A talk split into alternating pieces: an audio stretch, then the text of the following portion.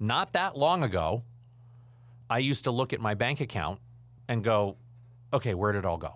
Where'd all my money go? It'd be the end of the month, right? right. You, and, sure. you and I get those deposits once a month. Yeah. And we do just fine, right? We're able to put food on the table and roof over our heads. And, right, where did it all go? Where did it all go?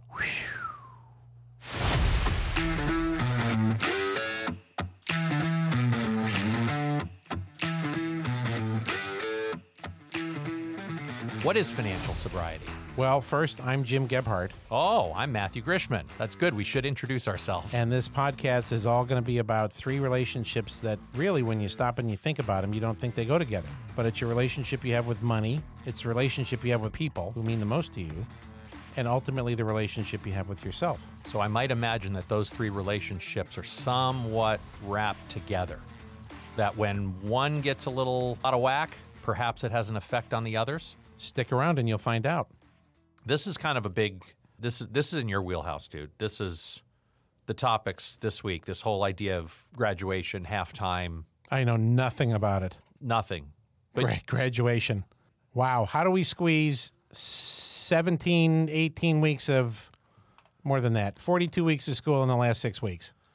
Well, this is stuff we wanted to talk about in the last episode. It's what we showed up in studio prepared to talk about, but you and I were both so overwhelmed because of all this graduation that we just kind of pushed pause and started talking about why we felt so overwhelmed and yeah. this whole grand reopening of America thing. Which, just so you know, on my way up here today, it is reopened.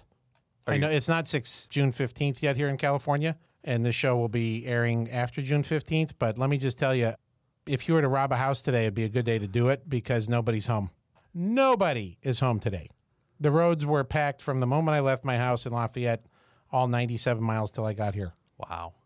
So yeah, America is reopened. And graduation is over. So what's that all about? Graduation? No, all the traffic. Oh, because we can go and do and be and spend and do-do-do-do-do-do. Okay. All right. So that's last episode. We want to talk about graduation. Graduation. Are you feeling as overwhelmed as you were last time? In a different way. Yeah. Moving offices, going out of the country for the first time in, I don't know, since twenty sixteen is the last time I left the country. Wow. So leaving the country to go on a vacation takes a lot more work now. COVID tests and six-page forms and everything has to be uploaded and sanitized and, you know, att- att- attestations you're signing off to agree to this and to agree. This is just to get there. So... not nearly as overwhelmed, but it's it's definitely, I'm definitely feeling the repercussions of all of this activity. I'm still not back. I'm not back to that, you know, oscillating at six thousand R P Ms on a consistent basis. Let me be the first one to say I think we all deserve a little bit of grace with that, that it's going to take us some time to adjust, and it's not going to happen in just you and me sitting here recording a couple of podcast episodes, and all of a sudden all the overwhelm disappears. So I think we're okay. We got to be okay with the fact that it's just it's going to take a little time to adjust back to what it is. And and perhaps that's one of the most important things that we take away from what we've learned so far this year. Speaking on the theme of graduation, halftime, what it is we've both been thinking now that graduation's over, before we get caught up and wrapped up in, in some of the overwhelm of travel because you're going out of the country and I'm simply flying back east to see family and, and just paying for the airfare and getting all the travel arrangements. It's just, it's it's a lot. It's a lot. I'm not used to doing that. It's been a while since I've done that. I thought this would all be like riding a bike. But it is. It's a more complicated bike. It's a much more complicated bike. Like the, the bike I had as a kid was one of those Schwinns with the banana seat. There you go. And there were no gears. No, you there just was pedaled. No, you just pedaled, and when you didn't want to pedal, you just slightly pedaled backwards, reversed, and it stopped. Reversed the pedal, and it stopped. It's kind of like a Tesla. This is uh huh, very similar. Yeah, the, this feels much more complex. Yeah, and you know, graduation is is a beautiful thing. So, how was the experience for you with graduation? Now that it's in the rearview mirror, we can take a minute and pause. And how does it feel? How was it for Grace? Graduating high school and finally arriving at that point in her life? It felt overdue. Hmm. She would tell you it took a long time to get there. And particularly in a senior year of COVID, right? There was a lot of space. There was a lot of nothingness. And then we've, you know, we've talked ad nauseum about how much they squeezed into the last part of the year. Sure. So to, you know, to those administrators and those educators that made lemonade out of lemons in terms of a senior year, it felt like a senior year. It felt like the last little part with the prom and the senior thing. And it was beautiful. It was a beautiful ceremony. And she was ecstatic. I mean, that was a level of joy. And when you look back at the pictures and some of the video of how expressive she is, she's not a super expressive kid to begin with. So, yeah, there was a definite sense of joy for her. She's very clear on her next step, right? The next kind of step in the path, which she's very fired up about. And she was kind of ready. She was kind of ready to say, okay, and that's a wrap. Yeah. So she's been climbing up this mountain for a really, really long time, and she finally got to that summit and got a chance to look around, got a chance to enjoy it, and now she's very clear on what the next summit is. Yeah, there's a, there was a little sadness, she said, on, okay, wow, that's over. I don't get to do any of that anymore. And it was such a big part of her, and and particularly the sports aspect. And she's, I think like a lot of kids, they're able to pivot very quickly because it's all new and it's all fresh and it's all very exciting. So she's gotten herself a job. She needs to make some money and has plenty of time on her hands this summer without some of the, the structured sports stuff that we've done in the past. Yeah. So, I mean, for Beth and I, it's kind of, we're in our own halftime with four kids going through the factory. Two are done and out, uh, you know, on their way to the next level. And two are coming up, you know, bringing up the rear. So that that halftime concept, we'll talk a lot about it, is exactly where we are right now. Well, and that there's a couple things I want to comment on. And first, I want to say how grateful I am for the example that you and Beth have shared with me the last sixteen years I've known you both, because I've I've gotten to watch you both through the bulk of your parenting years.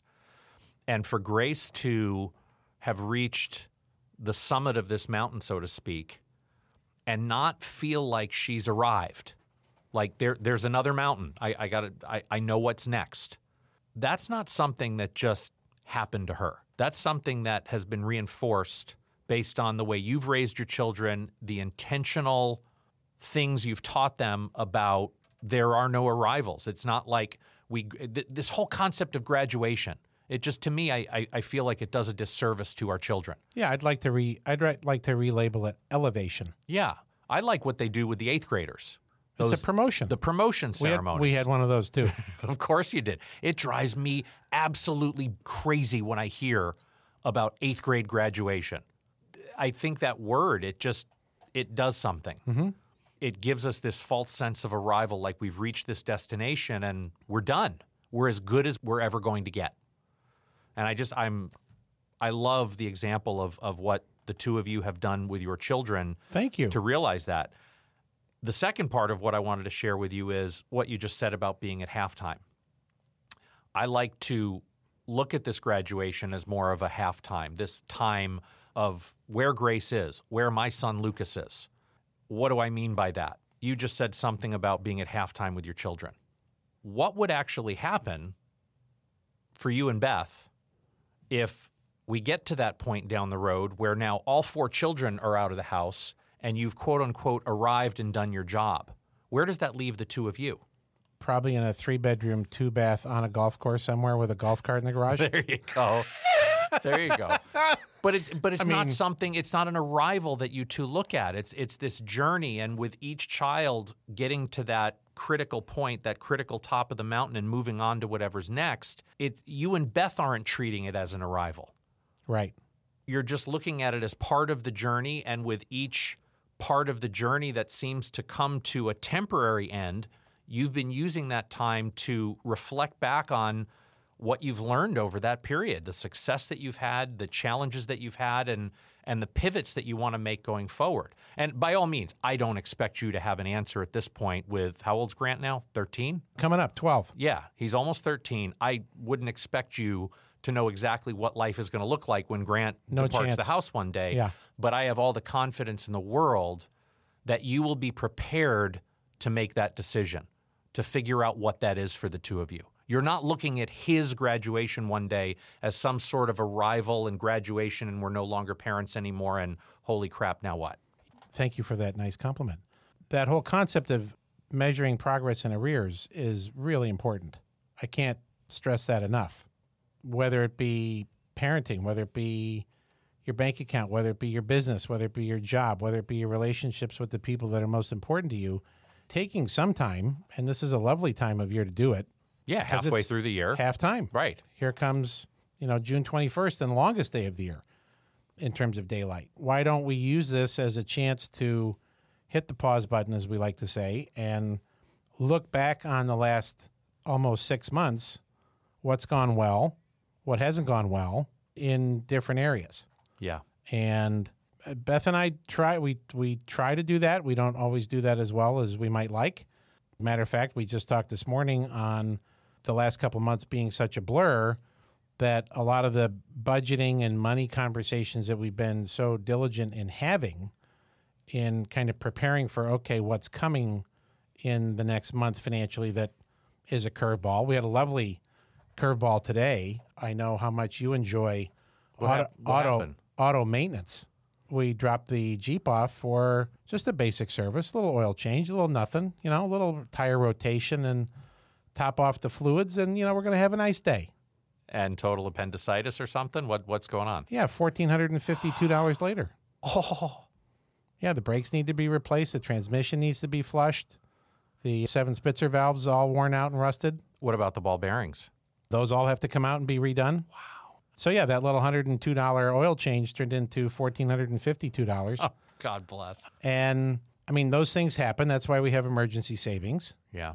But measuring progress, whatever it is, whatever it is, is is the best way I know how to to right the ship. Well, look look how look how unin- this, this is going to be fun.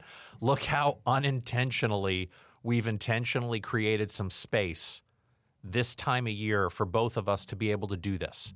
Because you, I mean, you, you just said you and Beth are going out of the country for the first time since I think you and I were out of the country. That's correct. In twenty sixteen together. Correct. You're going to be sitting on a beach. This isn't a trip. This isn't a visit. This no. is a vacation. Yeah. So for, for perhaps new listeners, just let's just read. A review from our yeah, rest let, and rehydration. Absolutely. Let's refresh on those three words. Yeah. There are three types of excursions we could take that in a traditional setting might all appear to be vacation. But when you and I talk about vacation, we talk about rest. We talk about recovery. We talk about, in a visual sense, a lounge chair, a drink, and an umbrella, and someone mixing it and bringing it to you. Mm-hmm. A visit is when we go see people and we go spend time with people. Almost vi- in a compulsory kind of way. And visits are wonderful. I'm doing a visit here at the end of the month yes. to go see family on the East Coast. We're desperately trying to schedule some visits. And it will be a wonderful visit. And within that visit, I will have a two to three day vacation. Okay. Because part of that visit will be my butt on a lounge chair on the beach in Rhode Island at my sister-in-law's house, at okay. Donna's house. Okay. So that will become part of a vacation. But then there's also trips. And trips can also be wonderful. Trips could be one day taking your family to Washington, D C to see all the sights. Right. Which I heard a rumor that you're going to be dr- traveling through Washington, D C to get to your vacation. Yes. So perhaps you could put a little trip in that vacation. Nah. Okay. But a, a trip would be going to see things, sightseeing, doing things, hiking, art galleries, museums. Now, we have a rule in our family. With uh, regards to trips? Or with, with regard to trips. Okay. There has to be a couple days of vacation at the end. Ah, just to decompress. You can trip yourself all over the place. Sure. But then you got to have at least two. It's a minimum of two. It can be as long as you'd like. Obviously, there's constraints there. But my preference is if we're doing a trip, we got to have two to three days at the end that is just vacation. Yeah. Anyway, absolutely. S- well, slight sidebar.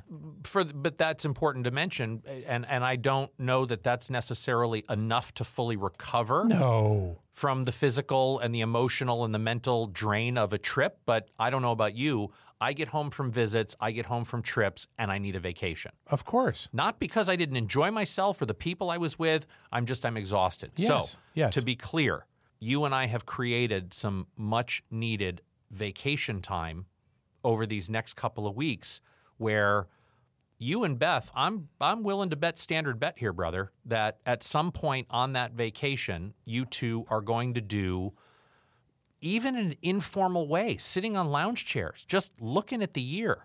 How's the year been so far? What have we enjoyed? What have we done well? Hey, what do we want to do different for the rest of the year? I, I could imagine when you're in that beautiful place on that beautiful beach with that eighty-three degree water, those conversations are going to come out. And no excursions are, are asking us for this, that, or the other thing?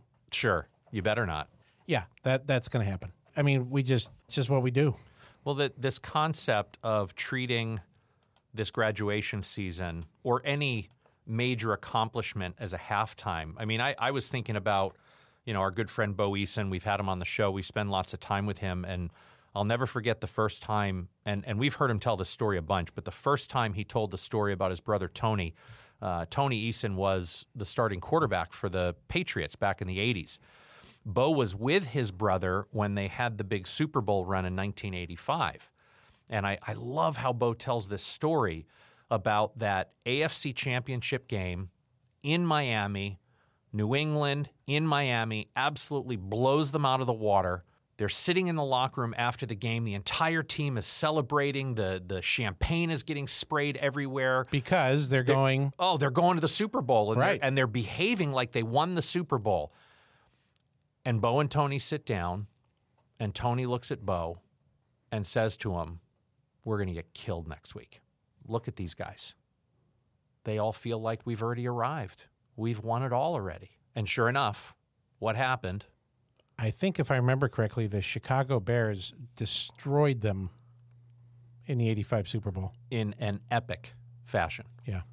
And that that was kind of the first, when when when Bo first told us that story, that was kind of the first time that I got this aha about arrivals and the fact that it's okay to celebrate a victory, but celebrate it and then move right along, right? It's it's like Michael Jordan when he won that first N B A title, the cover of Sports Illustrated magazine. He's got the the trophy in his left hand, mm-hmm. and what was his right hand doing? Yep.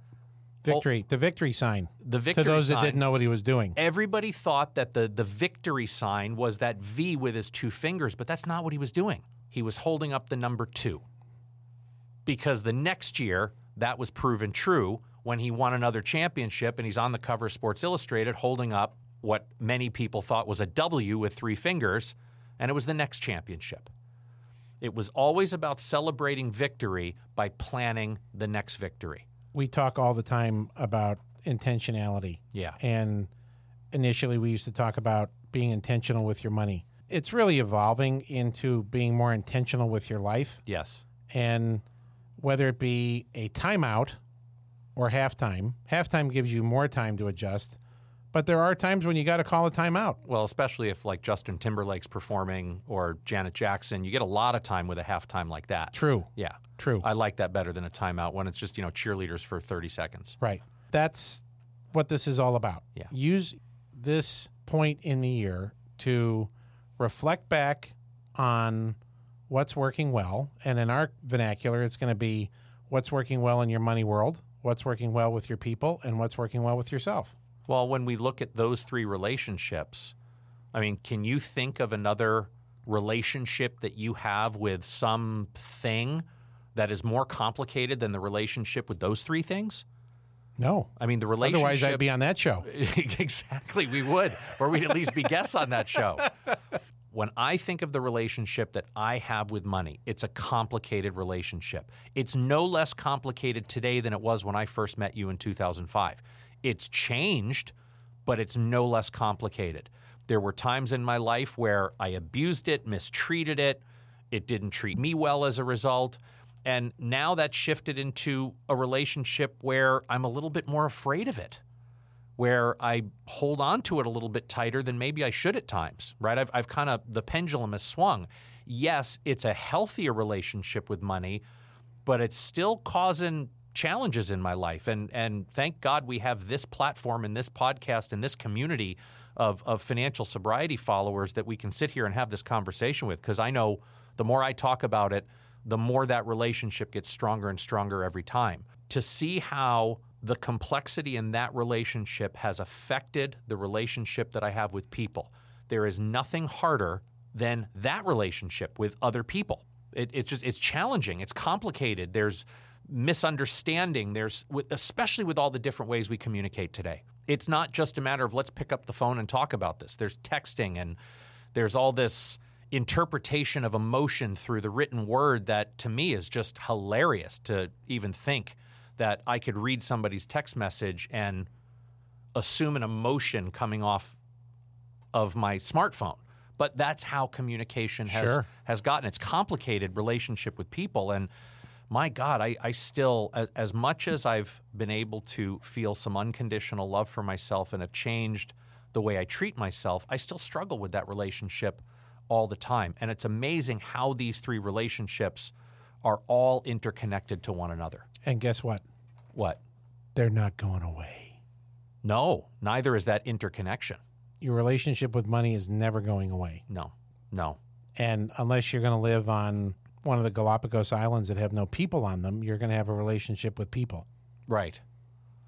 And perhaps if you live on that island in the Galapagos and there's no mirrors, you really don't have to have much of a relationship with yourself either. Well, you're probably going to talk to yourself at some point. Ah. Because there's nobody else to talk to. Hopefully you'll have a volleyball. And so, I mean, in that in that context, what I mean, what would what would you say? I mean, let, let's do it. Let's look at halftime in those three categories. And as you think about your money world, and I and I, we always mm-hmm. start with what's working, mm-hmm. right? Absolutely. What's what's been working and then what hasn't? Yeah, absolutely.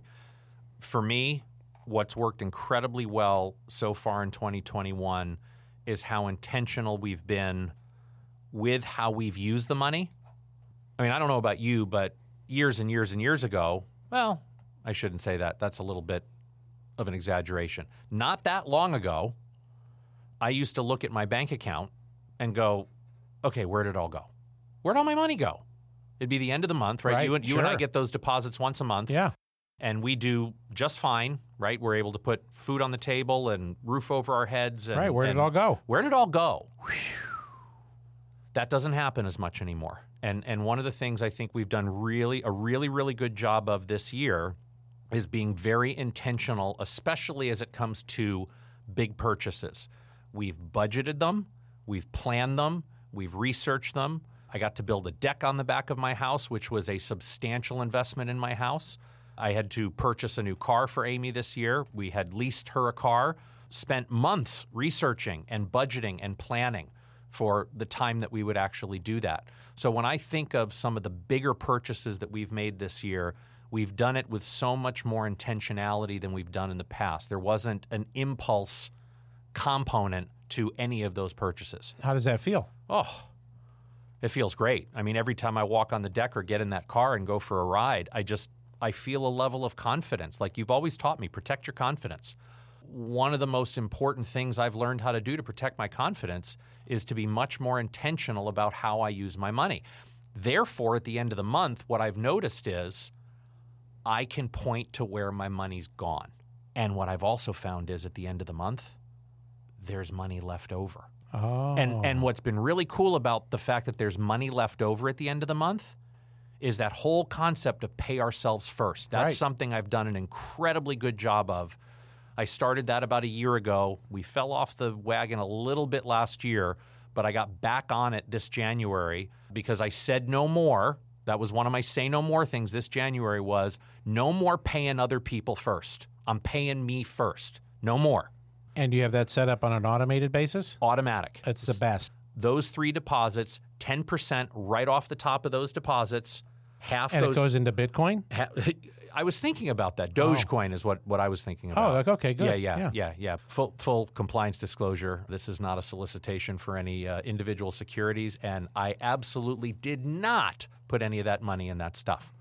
Now, with that said, half of the deposit goes into a savings account that we have at our primary bank that we can actually see. And that's what I label our emergency savings money.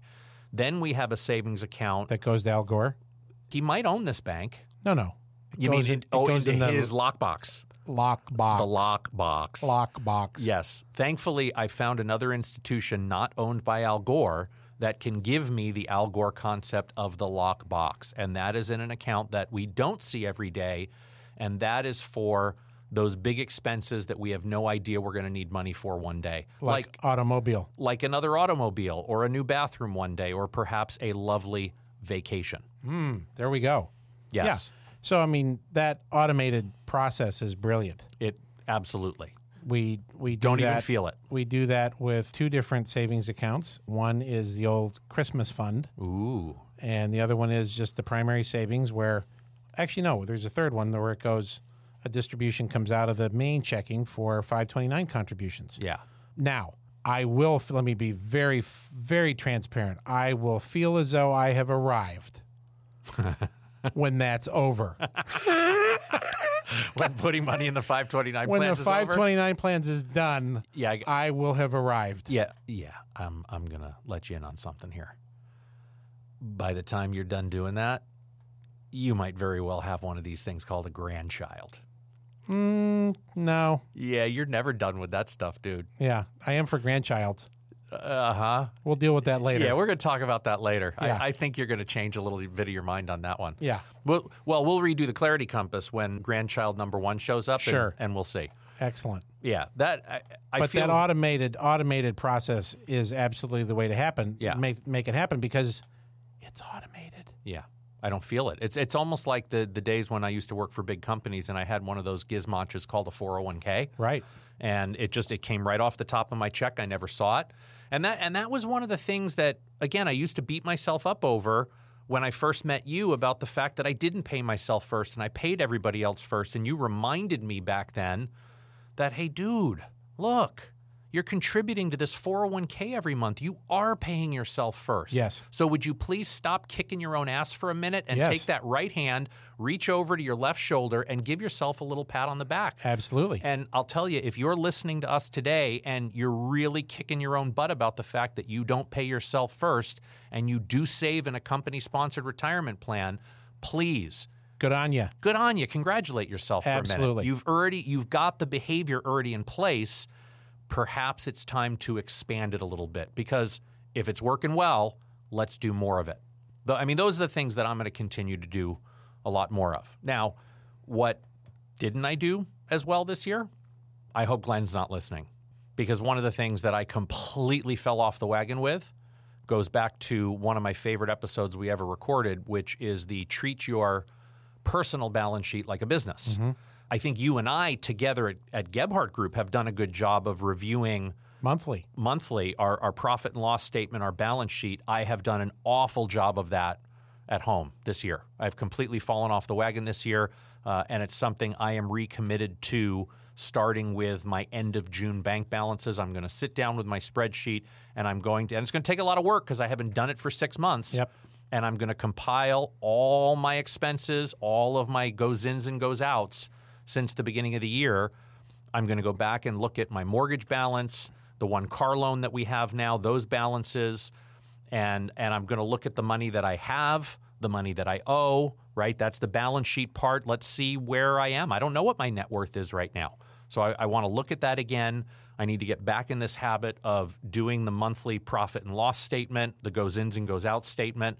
I mean, when we first talked about that in episode five, oh, it felt so good to talk about it because I was doing it. Sure. And it feels a little crappy to talk about it now because I haven't been doing it, but that's what halftime's for. That's what halftime's for. You make adjustments. We make adjustments. And we celebrate the fact that we know how to make those adjustments. Well, because we've got systems in place now. Yes. Right? And and accountability. And accountability. And so much of this is is setting up those systems. So if you looked at our family spreadsheet, you could see all the different line items that exist. They don't apply every month, but we did a, probably the best job we've ever done until about April first. Oh, okay. And then whoosh, fell off the wagon April and May. Did something like specific happen or just? Yeah, it's called the end of COVID. Oh, we're back to grand we're back reopening to, we can't, America. We're going to reopen America and graduate and all that all over again. Yeah. And that works really well. And we've been doing this with a number of clients now where we get all of their foundational expenses out on a spreadsheet. And that way they know okay, I need this much a month going to all my fixed expenses. My have-tos. My have-tos. Right. Now we're going to focus on the want-tos and how do those, you know, those those change and morph. And and I think of a client where I was helping helping her specifically with a very tight budget that she's kind of dealing with. And she really needs some new eyeglasses. And those eyeglasses were going to be pushing five hundred dollars by the time you do the lenses and the frames and, the, you know, all oy, that. Oy vey. Well, that didn't exist, right? We were going to have to use a credit card to, to, to do – she was going to have to use a credit card to do that. And she knew she had a bonus coming up, and she was selling a couple things around the house on Facebook Marketplace, and she felt so good two months later when she had cash in the bank to go pay those pay for those glasses. And this comes back to a point I wanted to make earlier when you were talking about intentionality, and that is the other way I like to refer to it as being in a position of strength. Oh, yeah. There is nothing more enjoyable for me when you're making a financial transaction than being in a position of strength. And I, I realize there are times that I've done that, and come on, I can't hold the mirror up and look at myself and say we haven't done that ourselves. But having been on both sides of the coin, it feels really, really good to be in that position of strength that, again, going back to my little one thousand four hundred fifty-two dollars surprise today, hmm. no problem. Right. Now, other times in my life, that would have been a problem. That would have had to go on the credit card. And, oh, God. And it would have just hung over your head. Oh, just eat, eats me alive like a... three hundred sixty-eight percent interest on oh, a daily basis. Goodness. Yeah. So good on you for making those adjustments.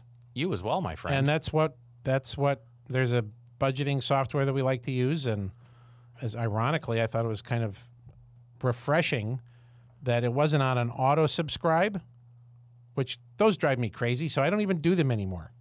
Like if you want me to sign up and it's going to automatically after seven, twelve, fourteen, eighty-two days, whatever, I'm going to go into some automatic. No, no, no, I'm not doing that. You, you don't get, you don't get my business. This particular company doesn't do that. After thirty-four days, your canc- your subscription is canceled, and they notify you. Oh, interesting. Is How that refreshing. Is that that you need a budget program you've yes, been sir. telling me about? Yeah. Yes, sir. Yeah. And they happen to reach out to Beth today and go, hey, we noticed your subscription's been canceled for a while, which was meh, around early April. Gotcha. So we are refreshing and renewing and going to be re-upping for July. So we can start to get back up on the horse and look at, okay, here's how it went. Here's what's coming up. And we've talked ad nauseum about airfare, and we've got some some trips coming up to see family. And wowsy, wowsy, wowsy, do those cost money. Yeah, and you're going to be very intentional about how you plan those out. So, I mean, there are so many different tools that you and I have explored, you and I have played with that I, I don't think – our friends here in financial sobriety need to worry about looking at, you know, what what are all these different options of, of how I can do this? I mean, there there's you need a budget, mint dot com, our most major banks will provide a budgeting kind of tool. I personally like a, an Excel spreadsheet. It, it's just something that's easier for me to use. It's it's on my desktop. I save it in the cloud. I could pull it up on my phone. Whatever works best for you. The idea of being able to stay on top of the goes ins and goes outs, I know that was a that was a big get back up on the horse for me, and it sounds like it was for you too. And and this doesn't have to be a two day offsite retreat where you you know go away and lock yourself in a room somewhere. This can be enjoying your morning coffee, looking at the blue sky, thinking, what did I do well in my money life the last six months? Yep.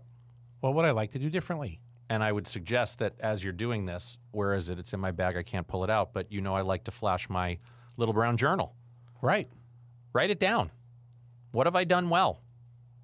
What can I celebrate at this halftime? What can I feel good about? I mean, and, and this is part of nurturing that relationship with self a little bit. This is where this is where these three relationships are very interconnected with one another. Because as we review in the past what we've done well, we're nurturing ourselves. We're we're giving ourselves attaboys. We're not kicking our ass every single time we think about the past. We're actually celebrating something for a little bit, and that's okay. That's very okay. Yeah. Because I think most people I know spend enough time in the torture chamber of flogging thyself. Absolutely. All right, let, let's shift from money. Let, let's talk about our people. How's the year been for you as far as, you know, if, if you're sitting here today, and, and I know you and Beth will do more of this on your little beach vacation, but sitting here today, let, let's do a little bit of that pre-inventory as, as you think about the people that you've allocated one of your most important wealth resources to, your time. Are there people that you can identify that you've spent time with that truly bring you an incredible amount of joy? I am pleased to report that the first half of the year was an A. You give yourself an A. Give ourselves an A. Part of it being, you know, up until, call it May, we were isolated. Less so, certainly, and I was doing more socially, but it was with a very small group of people. I was going to say, you you you broke the rules a little bit. I mean, you... Yeah, you, we were in a bubble, yeah. right? We had our, we had three or four families that we would generally hang with. But you were very intentional about very if you're going if you're going to break the quote-unquote protocols and rules, we're going to do it with these people. And we did it every month. Mm. And the beautiful thing about it was we didn't we didn't set a date, but our dear friend Molly was the ringleader, and she did a spectacular job of reaching out going, hey, can we get together this weekend? And we did. We were very intentional with the people that we were able to spend time with. Yeah. And it was wonderful. I'm very pleased with how we've done in that sense. I want to be very aware of summer, and this is a unique summer for us where we're not all over the place playing sports. Yeah. So there hopefully is a lot of time built in for rest, relaxation, and recovery. Absolutely. How about you? This is probably of the three complicated relationships I have in my life, the one I feel like I've done the best with this year is is in my relationship with people and being very intentional with the time and the people that I have spent time with. The people that I have spent time with when I look back on the year so far are ninety-nine point six eight four percent, I love statistics, people. You know, eighty-two percent of statistics are made up? Absolutely, and I am absolutely making this statistic up right now. So I'm on the majority side of that statistic. Nearly everybody I spent time with so far this year is someone I spent time with intentionally. It's someone I've wanted to spend time with. It's someone who brings me great amounts of joy, great amounts of energy. We get to have conversations that aren't these... Ah, oh, these like surface level, superficial news, weather, sports. Hey, that's my line. I know, and I'm stealing all your material today. It's it's meaningful human conversation, and and sometimes it's that's overrated. Eh, I'm going to push back on that a little bit. I'm I'm going to tell you, Bob, that uh, deep, meaningful relationships start with deep, meaningful conversation, and the best part about it is. is that for the most part, I didn't have to do all the talking. I just got to be there with somebody and enjoy their company, enjoy their stories, enjoy what's going on in their life. And if I couldn't relate to what's going on in their life, at least be able to breathe in their gas and express some empathy so that they felt this level of trust being with me in the room. And it just, it, it was wonderful. I've, I've spent time with my family. I've spent time with our closest friends. And when we look at the graduation season that is now thankfully in the rearview mirror, we went to one graduation party. Invited to? Four. Four. What helped me make this decision about graduation parties and the people that we've spent time with, at least here recently during this season when, you know, we saw everybody we've ever known in the town of Rockland out at graduation that day, and it seems like we've been running into them all over town with people running around getting ready for graduation. I went back to that old exercise we talked about way, way back, gosh, I want to say episode seven, eight, somewhere somewhere in there. I mean, way over a year ago when we started the podcast and we were talking about relationship with people and, and how important it is to visually go through a written exercise we call concentric circles. And in the very center, I mean, think of a dartboard, right? Just, just to review a little bit, you think of this dartboard and the center of the bullseye is me. Nobody knows me as well as I know me. I know every truth about me that perhaps not everybody always knows. But when I get one layer out from the center of that bullseye, that's my inner circle, or what you've called the two a.m. club. Right. Right? Who who are the people in my life? In, not who you're partying with at two a.m. Well, potentially. because it's who's sitting in the jail cell with you at two a.m. or if they're not in the jail cell with you, who could you call at two a.m. if you needed ten thousand dollars without any explanation, without any justification? Who's on that list? And that is your inner circle. For me, that's a small number of people. Right now, it's six people. Those are the people that I know if at two a.m. I needed to pick up the phone and make a call, they'd be there for me without asking a question. I'm not trying to brag. Yeah. But I had this conversation with Jack about two weeks ago. Oh. Our fourteen-year-old son, Jack. Okay. And I was refreshing him on the concept.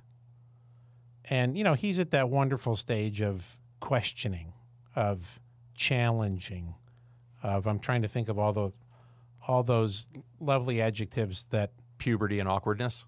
Yeah, that... Or he's kind of on the other side of that PETA, a little. Right? Uh, uh, yeah. And he's like, well, Dad, I mean, how many people do you have on your two a.m. list? I said, easily twenty. Wow. And he said, go. And I sat there and I rattled off twenty-two. Wow. Now, I'm not bragging. The point is, it feels good to know that you've got close relationships like that. And and I know I'm on their list, yeah. Right? Yeah. That's how you know you've got a tight relationship with somebody. That's well, my own little filter of going, would I give them ten thousand dollars, no questions asked, two a.m.? Yes. No. Yeah. So one of the things I'm going to do, I mean, you just said you've got twenty-two people on that list. It blew my mind. That blew I, my I mind. I kind of, I was a little like, oh, hey. How about it? Well, I think I'm going to sit down and do the exercise again because maybe I have more than six when I think about it. I don't know. Maybe I do. I mean, that's something with at least the people that I consider inside circle. And then there's that next band, which are very, very important people in my life. That's the trusted friends and family. Yes. Most of my family will fall on that list simply because they're not right here. And I guess I could call my mom and dad at two o'clock in the morning.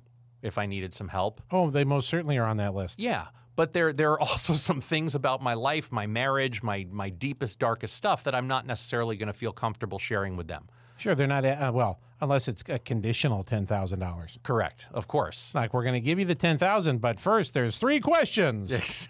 Exactly. No, this is just, I'm writing you a check.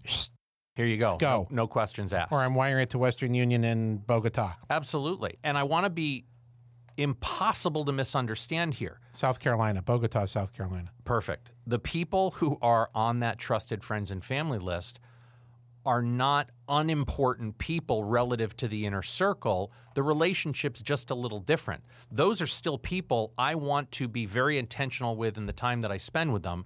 It's when we get to that next band that I'm being much more selective about the time that I've spent this year with those people and, and that I will continue to. And, and those are the situational friends.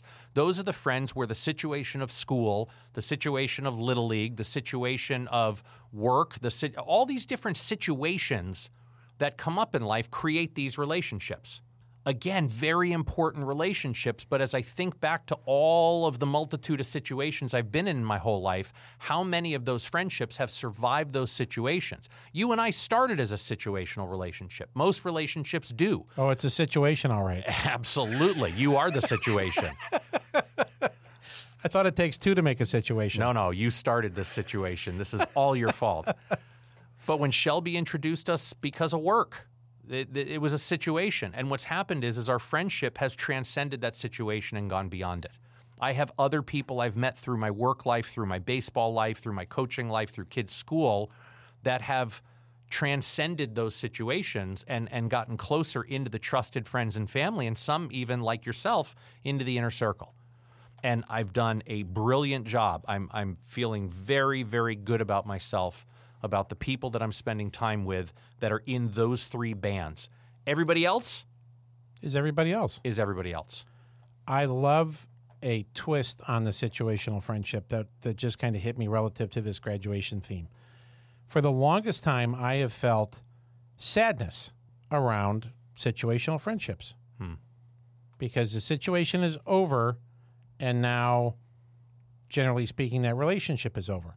I will tell you probably the thing I enjoyed the most about graduation was bumping into all the situational friends hmm. and having wonderful one-on-one moments with those different parents, moms and dads mostly, sometimes it was a sibling that was there for the ceremony that either I coached or I knew or I, you know, I, and I went into it with kind of that concept, like, I don't want to be sad about this. I want to feel a sense of joy. And, oh, there's my good friend Buddy, not the elf, my good friend Buddy. And we coached for four years together. I never see him. Yeah. And it was, we embraced, like, you know, we were war veterans that hadn't seen one another since, you know, we took the beach. It was awesome. Yeah. So I, I, I want to, I share that because I don't necessarily want people to think there has to be sadness around the, because I'll tell you, if I bump into any of those people at the coffee shop or the laundromat or the grocery store, sorry, uh, you don't use grocery food, store. Food store. Food store. Yeah. Uh, I will lovingly take the time to engage and ask how their children are doing, and I'm sure they'll do the same with me. Well, that's the beauty of identifying that as a situational friend is, despite having some sadness around that, there's also a piece of acceptance. Because once we become aware of this idea that we have situational friendships, then we can start building some acceptance into the fact that we just don't see them all the time, and it's okay. But when we do see them, it's wonderful, and we can enjoy it and celebrate it. We don't have to run away from it. We don't have to avoid it. And we also don't have to go through the fake the kind fakery. of niceties of, hey, oh. we should do this again. Oh, let's, yeah. let's get together. Hey, nice to see you, too. Yeah, let's do lunch. Right. When, when, when? Yeah, the next time I run into you haphazardly at Pete's, that's that's the next time I'm going to see you. Okay. And we can be okay with that. So this this is this is a place I think you and I have have both done a tremendous job. All right, let, let's go to the hard part. Dun, dun, dun, dun. Relationship with self. How'd you do? So we have started, which we're a little past halftime in that program, but that inner game concept, it's been challenging. The one area that I've done the absolute best in is with nutrition. I didn't say exercise. No, we're talking about what you've done well. Nutrition. My nutrition has been some of the best I can remember. And that and my sleep. Mm. So for our longtime listeners, you will know that, or you know me personally, sleep in my family, and I don't mean Beth and the kids, I mean in my family. Your genetic D N A my genetic, family. My, my genetic family back on the East Coast. Sleep is an issue. Yeah, that well, that wasn't the alarm code in your house with your parents. It, sh- it should have been, because it might have been more important than work. Right, but work was what was happening, so that was the alarm code. Yeah, the the obsession my family has with the quality of sleep. It's the first thing you say in the morning. Hey, Ace, how'd you sleep last night? Right. It drives me crazy. Anyway. But your sleep is better. Your oh nutrition my, I've, is better. I have I have developed some lovely pre-sleep routines. There have some been some adjustments to the actual sleep experience, and this is going to be shocking, absolutely shocking information. If I'm tired, I sleep more. Wow. What a correlation. And as a result, as I've been learning and reading along with the nutrition, that if you're trying to lose weight, which I am and have, and have been doing, sleep is a big part of it. So nutrition, hydration, sleep, those have been outstanding. A plus, ninety-eight point five percent. Nice. How about you? What's well, hang on. We're oh, not, we're going to go there? Done, we're not done with you yet. What? What? Oh, uh, exercise. Sacre bleu. Yeah. Sacre bleu. I don't know what it is. It has been the longest drought of my life when I've been such an extraordinary exerciser. Well, the grand reopening is back. I, I'd love to hang it on that. I yeah, mean, well, there, there was plenty of time where there was nothing to do, and I still really wasn't. Yeah. I do some stretching. I do some yoga. I'm just, I'm not doing enough cardio, so that's a halftime adjustment. Yeah. Because I feel the, I feel the effects of it. Yeah. That's yeah. the biggie. Yeah. How about what you've been putting in your body mentally, emotionally? Oh. How have you done with that? That's much better. My news consumption, my media consumption, my social media consumption is... News media and the like, whether it be, you know, T V, print, or, or internet, that's on a as-needed basis. Yeah. That is really just trying to be above the, right at the waterline. Not, I'm not going in-depth on much. It just, it doesn't serve me. Yeah. Frankly. It serves a lot of people, and they're, they're really into a lot of stuff politically or socially or... What's going on with these famous people or those famous people? It's just not, I just, it's not me. I don't benefit from that. You don't benefit from the latest royal scandal. That or what, you know, this politician said to that one, or, you know. Sure. My social media is way down. My screen time has to be down. Now, with how fluid life has been work-wise, I'm on the phone work-wise a lot more than I had been. But, no, that part feels pretty good. Yeah, well, you're using it as a phone. You're not staring at it. No. You're talking to it. Different. No. Very I'll different I'll go into experience. La La Land on Instagram with different car feeds and my, you know, obsession with clean cars. And, you know, every once in a while I'll text Ace here and go, I'm on, I'm on bring a trailer dot com. I should get off this website. I might do something stupid. ten, ten, ten. ten, ten, ten. I got to go. Bam. Yeah, hang it up. Exactly. So that part, that part has felt very good. That's awesome. How about you, Stanley? It's been an okay year for me with myself. Uh, I've done some things really, really well. Okay. Are we talking like a seventy-eight, an eighty, an eighty-four? Overall, I'd give myself a B minus. B minus. Like an eighty-two. All right. Because some of the things that I've done real well is I'm now halfway through year five of not putting any alcohol in my body, which has been spectacular. That's something that I have to kind of recommit myself to every day. It's not something I can really think about as far as ever arriving. I mean, gosh, talk about graduation and, and arrival. The minute I think about never picking... I licked it. Yeah. The, the minute I'm done. I, the minute I've got this thing beat and I'm never going to drink a drop of alcohol again for the rest of my life, it's it's got me again.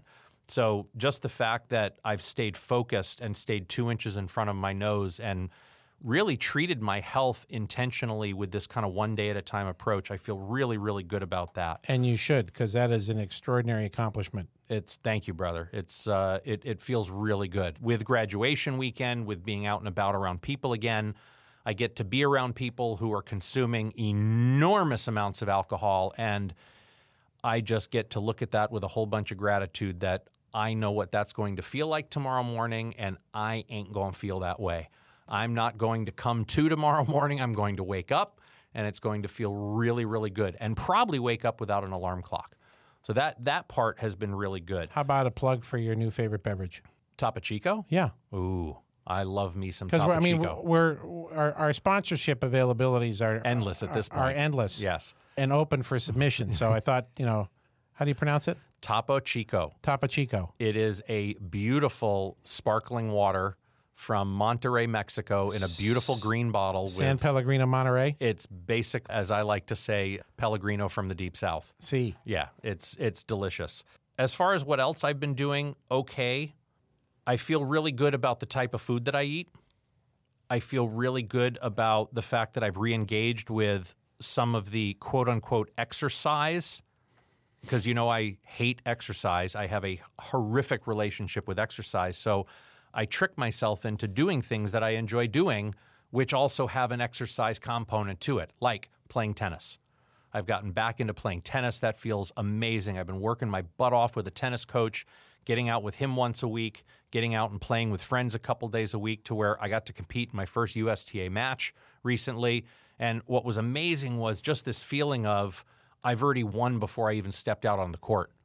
And that really had nothing to do with the score. It had nothing to do with what the score would say at the end of the match. Just this feeling of getting back into tennis shape to where I have the cardio to run my butt off on a tennis court at almost fifty years old for two and a half hours. It just, it felt great to do that. Then there's some stuff I'm not doing as well. Even though I'm putting better food in my body, I think I'm eating a little too much. I was very proud of the fact that in January of twenty eighteen, I had reached my all-time weight high of two hundred forty-eight pounds. I was able to take that all the way down to two hundred two pounds over the course of two years by doing all the right things, as far as what, you know, Tim Adams showed me how to do a long time ago, which is chew my food thirty times and right. Put the fork down. Yeah. Right? These simple things. What the fork? Yeah, right. And I think just some of this this COVID effect and the pandemic and the anxiety and the overwhelm, I just, I'm eating faster, which means I'm eating more, and albeit relatively healthy food, I'm just, I'm eating too much. And I've, I've put some of the weight back on. So I'd, I'd like to recommit to being much more intentional about some of those tools that Tim had taught me a long time ago about just letting my head catch up with my stomach by literally taking a bite, putting the food down, enjoying it in my mouth, chewing it thirty times, and then picking it back up and taking another bite. I'll just I'll eat I'll eat less food with that. I've also noticed that I'm drinking more soda. There we go. That's an easy one. Diet soda. Out. Yeah. Oh, Diet Coke, Diet Mountain Dew.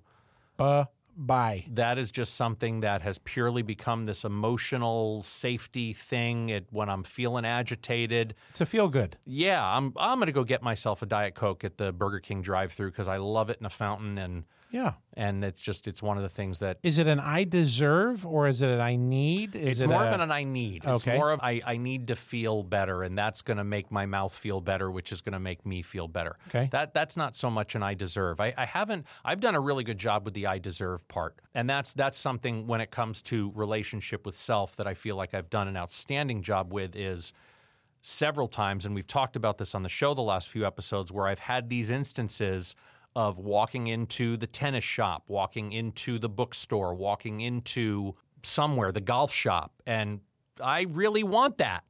And for a moment, I get that I deserve. But, you know, ten ten ten goes off in my head. I've done a brilliant job of applying the ten ten ten principle, not just to my money, but also to what I put in my body from a standpoint of spending as a way to comfort me and to deal with the anxiety, the sadness, the fear, the regret, the self-pity, all those negative emotions.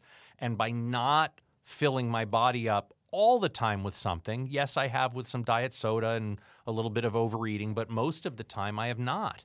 And I've just allowed myself the honor of feeling those feelings, which is another form of unconditional love. So I'm guessing Diet Coke is not going to be one of our sponsors? Probably not. Okay. So in that case, then we can rip them. It's poison. Why not, why not apply ten ten ten? Well, that's a good idea. That's a really good idea. We're finding all sorts of ways to apply ten ten ten, aren't we? ten ten ten on the craving. Yeah. And if it's still there in ten minutes, I mean, one of the things I've not done a very good job of is my eight o'clock rule. Oh, my, my eight o'clock get out, out of the, the kitchen, kitchen rule. Yeah. Bad, right? So I'm back on it the last few weeks. Attaboy. And I lost about seventeen pounds. I put three or four back on. Now, I can lose three or four pounds getting a haircut, so that's no big deal. I was going to say, uh, you shave and you lose two. Yeah, so getting out of the kitchen is one of my little triggers. It's one of my little, like I need an alarm, which I don't need an alarm because I've I've set it internally. Yeah. And I got to get out of the kitchen. All right, so we got we got a few things that we've given as examples in our own lives. Absolutely. And just find find some time, find some quiet time to go. Just start with reflecting. If you want to bring something to write down, you know, write it in, great. But just have have moments of, of reflection. Maybe it's in your commute now that we're back in offices. Maybe it's when you're on the treadmill exercising. What, what's been working? Yeah. What do you want to keep doing more of in the second half? When it comes to money, people, and how I treat myself. Yep. And then what do we want to do different? What changes do we have to make? The greatest coaches are always the ones that make the best halftime adjustments. You think Janet Jackson's done performing by now? I mean, well, we're close. I was going to say, this has been a wonderful little halftime. I'm glad we've had all the time with the performers out there on the fifty-yard line doing their thing. So use this time to do exactly what we've done on the show today, which is look at your look, reflect back, make some adjustments, pat yourself on the back for what's done well, and get ready for the second half because it's going to be awesome. Please write it down. That is the key to this exercise. Again, we've said this over and over on the show. There's something physically, emotionally, energetically that happens when we take all of those thoughts in our mind and we let those thoughts run down our arm and onto the paper. Get this thing on paper. And then even more so, tell somebody about it. Tell somebody about it. Have an accountability Share, partner. Have an accountability partner. Share it with somebody, share this episode with them so that they can do it themselves. And now you've got an accountability buddy, because that's where the rubber meets the road. It's one thing to have it up in your head, but when you've got it in somebody else's heart as well, good things are going to happen. Hey, I just got a call from the field coordinators, and Janet's done performing, so let's get back out to the game. All right. Well, in that case, you know what we're going to say. That's a wrap. If you like what you heard, leave us a review and be sure to subscribe. And check out our website, your financial sobriety dot com. Thanks again for listening today. Here to help you find more clarity, confidence, and capability along your journey into financial sobriety. I'm Matthew Grishman. And I'm Jim Gebhardt. Be intentional with your money. Jim Gebhardt is a registered representative of and securities offered through Brokers International Financial Services, L L C, member S I P C. Jim Gebhardt and Matthew Grishman are investment advisor representatives of Gebhardt Group Incorporated, a registered investment advisor. Brokers International Financial Services, L L C, and Gebhardt Group Incorporated are not affiliated. The opinions in this podcast are for informational purposes only and are not intended to provide specific advice or investment recommendations. To determine which investments or or financial advice may be appropriate for you, consult a financial advisor prior to investing. Any reference to market performance is based on historical information, and there is no expressed or implied guarantee of future performance. Opinions expressed on this program do not necessarily reflect those of Brokers International Financial Services, L L C. The topics discussed and opinions given are not intended to address the specific needs of any listener. Gebhardt Group Incorporated does not offer legal or tax advice. Listeners are encouraged to discuss their financial needs with the appropriate professional regarding your individual circumstance.